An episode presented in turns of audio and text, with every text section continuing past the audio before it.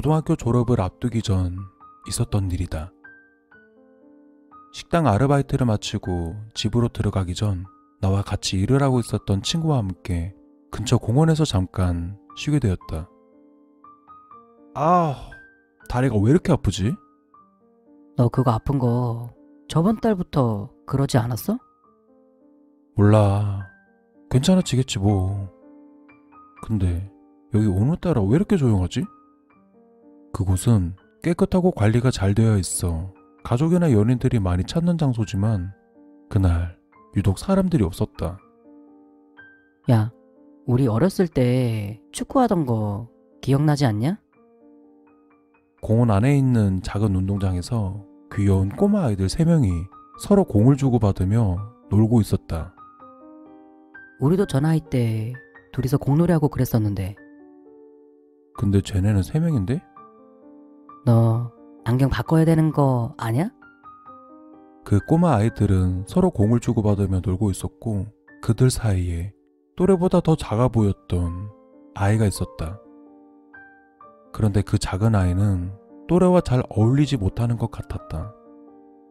차고 있던 공을 한 번 넘겨줄 수도 있었는데 그 아이를 왕따시키는 것처럼 보이기도 했다. 그렇게 놀고 있는 모습을 바라보게 되는데 그들 중 유독 작았던 그 아이는 다리가 아팠었던 건지 좌우로 몸을 부자연스럽게 흔들며 한쪽 다리를 양손으로 잡고 힘겹게 뛰고 있었다. 쟤네들 너무한다. 어린 동생한테는 공한 번을 안 주네. 그리고 꼬마 아이들 3명 중 공을 주고받던 두 명은 해맑게 웃고 있었는데 다리를 움켜잡고 뛰던 그 아이는 금방이라도 울음이 터질 것만 같았다. 아저씨, 공 좀 주세요. 그러다 아이들이 차고 있던 공이 내가 있던 쪽으로 툭 날아왔다. 난 공을 한 번도 차보지 못한 그 작은 아이에게 공을 넘겨주게 되었다. 공을 자기한테 넘겨준 걸 알았는지 환하게 웃으며 굴러가고 있는 공 쪽으로 향해 뛰기 시작했다. 그리고 그 아이의 발에 맞은 공은 발에 맞지 않고 그대로 관통하고 말았다.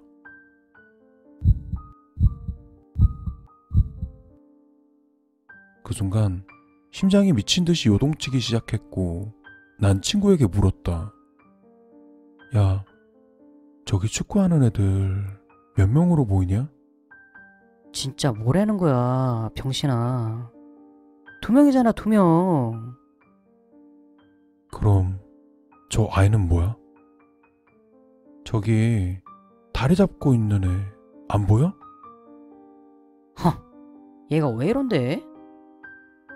친구의 눈에는 그 아이가 보이지 않는 것 같았다. 야, 우리 집에 가자. 그때였다.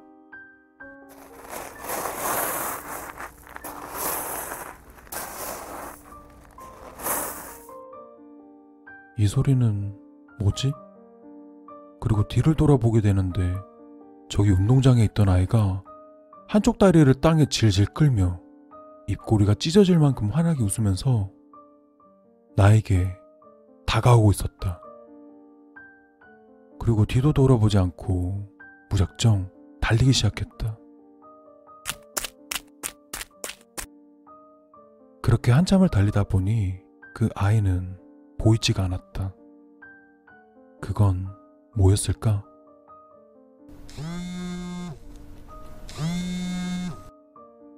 야, 그냥 그러고 가면 어떻게 임마? 아, 미안, 미안. 나 갑자기 급한 일이 있어서. 아이씨, 그렇다고 그렇게 가면 어떡하냐? 야, 진짜 미안해. 내가 내일 맛있는 거 살게. 일단 알겠어. 들어가. 그렇게 친구와 전화를 끊고 집으로 가는 버스를 타게 되었다.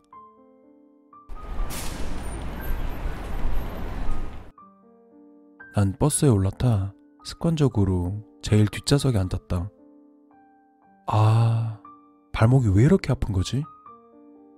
조금 전 정신없이 뛰었던 탓인지 발목 통증은 더 심해졌었고 허리를 접은 채 창밖을 바라보며 아픈 발목을 주물렀다. 그런데 버스 안에 있던 창문과 창문이 비춰지면서 내 발목에는 어떤 아이가 하늘을 바라보며 누운 채 내 발목에 매달려 있는 것처럼 보였다. 그리고 발목을 쳐다보면 안 보이고 다시 창문에 비춰서 보면 내 발목에 매달려 있고 난 정신 나간 사람처럼 보일까 소리도 못 지르고 앞에 있는 사람들만 바라보며 정류장까지 가게 되었다. 그리고 버스 문이 열리자마자 엄마에게 전화를 하였다. 통화를 하면서도 그곳에 있던 전신이 비춰지는 유리를 봤는데 그 순간에도 내 발목을 양손으로 잡고 매달려 있다.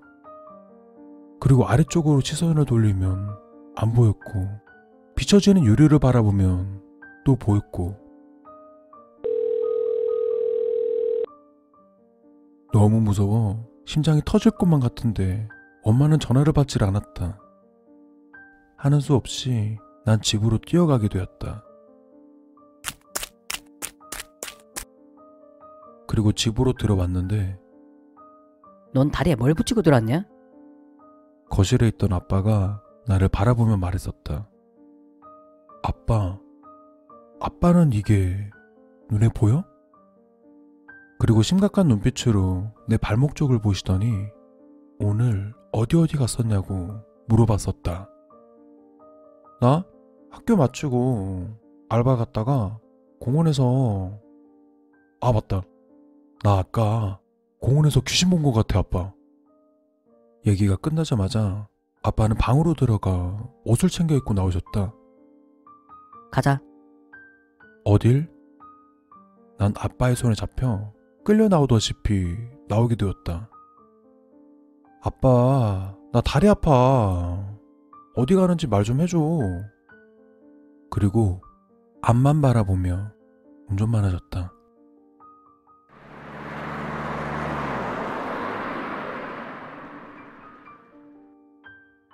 그렇게 아빠를 따라간 그곳은 엄청 좁은 골목에 있는 절 모양이 그려져 있던 집으로 데려가셨다. 대문이 열리는 소리에 무당으로 보이시는 분이 나왔었다. 무당인가? 그리고 그 무당은 고개를 기울여 내 발목을 보더니 비명을 지르고는 자신의 능력으로는 처리할 수 없어 더 용한 곳을 찾아가라고 하며 아빠와 나를 대문 밖으로 쫓아내셨다. 그때 아빠는 어디론가 전화를 거셨다.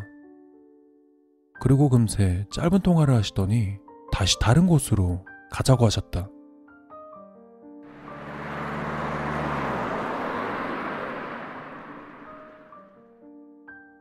그렇게 다시 한참을 달려 도착한 그곳.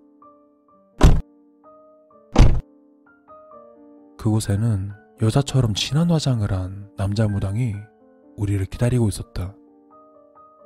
그리고 예상했던 것과 같이 그 무당은 내 발목을 뚫어져라 쳐다봤다. 이 가입 쓴 것. 그 무당 아저씨는 내 앞으로 허리를 숙여 내 발목 쪽을 아주 슬픈 눈으로 쳐다보셨다. 어쩌다가 여기 붙어 있냐? 네 아들놈은 어쩌려고 얘를 데려왔대? 순간 너무 당황스러웠다.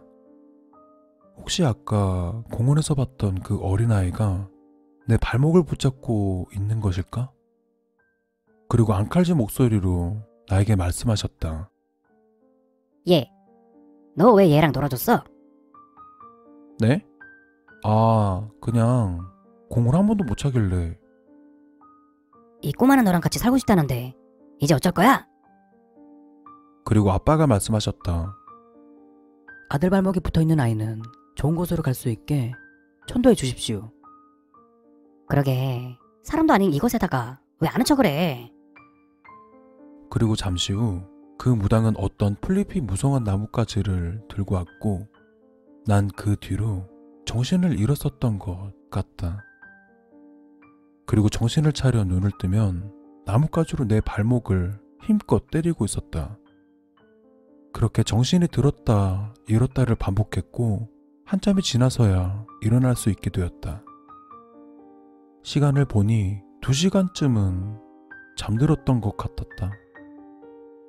그리고 그 무당은 내 발목에 붙어 있던 그것에 대해 얘기를 해주었다. 공원에서 보게 된 그 어린아이는 아마 그곳에서 또래 친구들과 놀다 교통사고로 당해 억울하게 죽은 아이였다고 하셨다. 그리고 억울하게 목숨을 잃게 된 그것들은 그곳을 맴돌다 살아있는 인간에게 들러붙게 되고 그것들이 인간의 몸에 들러붙는 순간 그 인간에게 안 좋은 영향을 끼친다고 하셨다. 그리고 오늘 정말 자기를 찾아오기를 잘했다며 소름 돋는 얘기를 이어가셨다. 내 몸에 붙어 있던 아이에 대한 천도의식을 지내지 않았더라면 나도 교통사고로 당했거나 혹은 그 아이처럼 다리를 크게 다쳤을 거라고.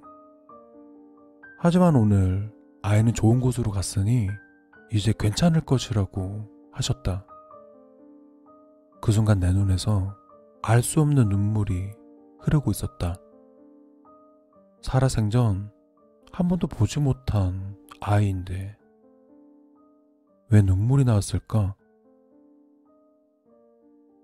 그동안 발목 통증에 괴로웠던 나는 그 일이 있고부터 거짓말같이 괜찮아지게 되었다.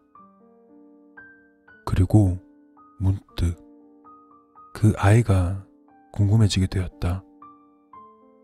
무당의 말처럼 그 어린아이는 좋은 곳으로 갔을까? 부디 극락에서 행복하길